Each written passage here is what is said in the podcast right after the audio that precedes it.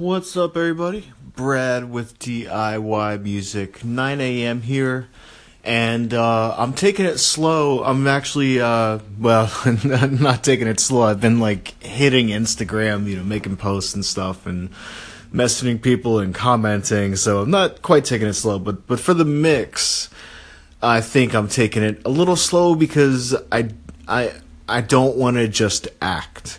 I, I, need a little bit of direction. So I'm going to have to think about what my next point of direction is going to be.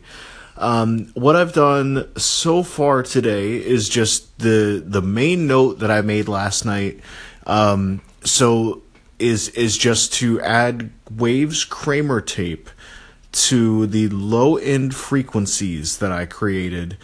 And what that does is really just smooth out a lot of the texture of the sound. Um, makes it just sound a lot more natural because I, I essentially created a 100% artificial bass um, using MaxxBass, which you, which creates harmonics, and then I.M Pusher, which um, I guess is man, it does so much under the hood. Like like it's one of those plugins where it does a bunch of things and then they only present to you a few knobs, which I think is great. Um, so I added Kramer tape on top of every track, just so that it the the bass sound sounds rounder and fuller. Um, and I'm also going to try to postpone. Now, when when I say postpone, I mean like later on in the mix process, so that I'm not completely stuck to a decision that I make. Um, and and the big one is marrying the main mix along with the bass that I created.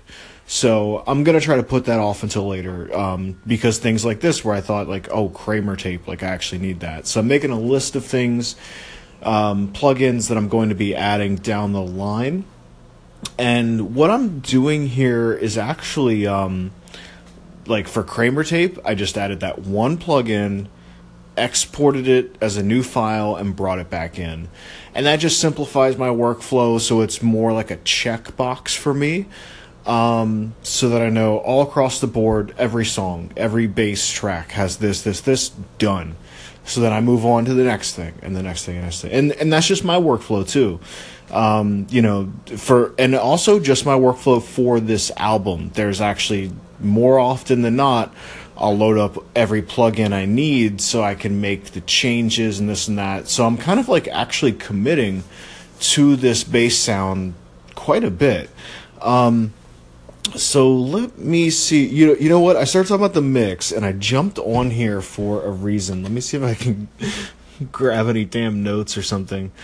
Um, yeah, Kramer taped them all. It was a Metallica callback. Not that I'm, a, but yeah, Kramer tape's a great investment. I think Waves has it on sale now.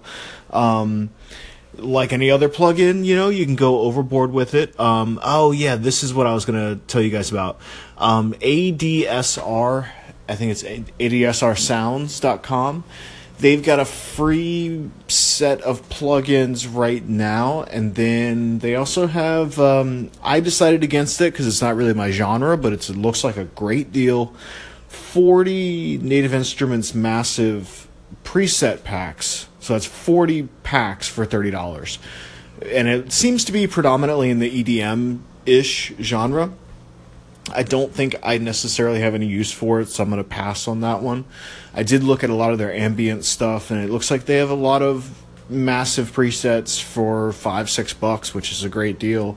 Um, I don't really like you know I, I bought some from ADSR in the past. Their their quality is fine, but it's just have it like loading up presets into something else. I know it's probably not the most complicated thing, but I just haven't spent that much time learning it so that it's streamlined.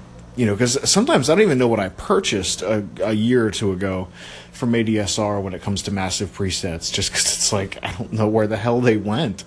Like they're they're here. I can find them if I need to re-download, etc. But like, you know, when when you're working, you want to you know like find things like boom, here's this, this, you know, just keep it keep it moving.